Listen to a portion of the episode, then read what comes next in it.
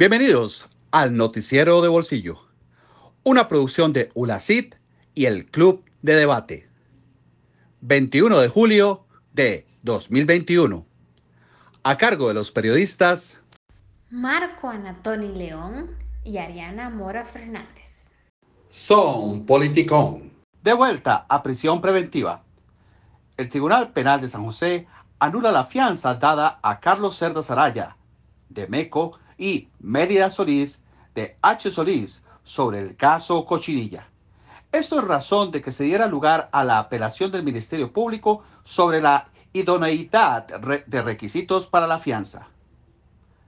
El Poder Ejecutivo también impulsa proyecto de ley para que las personas físicas o jurídicas con procesos judiciales abiertos por el caso Cochinilla no puedan participar en contrataciones del MOP y sus consejos.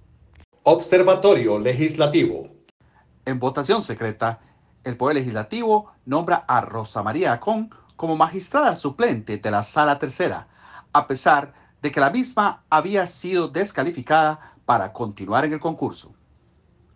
Aprobado en segundo debate el proyecto de ley para traer nómadas digitales al país, proyecto que busca atraer una población específica de alta productividad económica, ofreciendo ventajas competitivas al país para que vengan y compartan su aprendizaje y productividad económica con los costarricenses. Telescopio Internacional. Pedro Castillo es declarado ganador en las elecciones presidenciales de Perú. El líder de izquierda quien ha prometido renovar el sistema político y económico para abordar la pobreza y la desigualdad, derrotó por muy pocos votos a su contrincante Keiko Fujimori.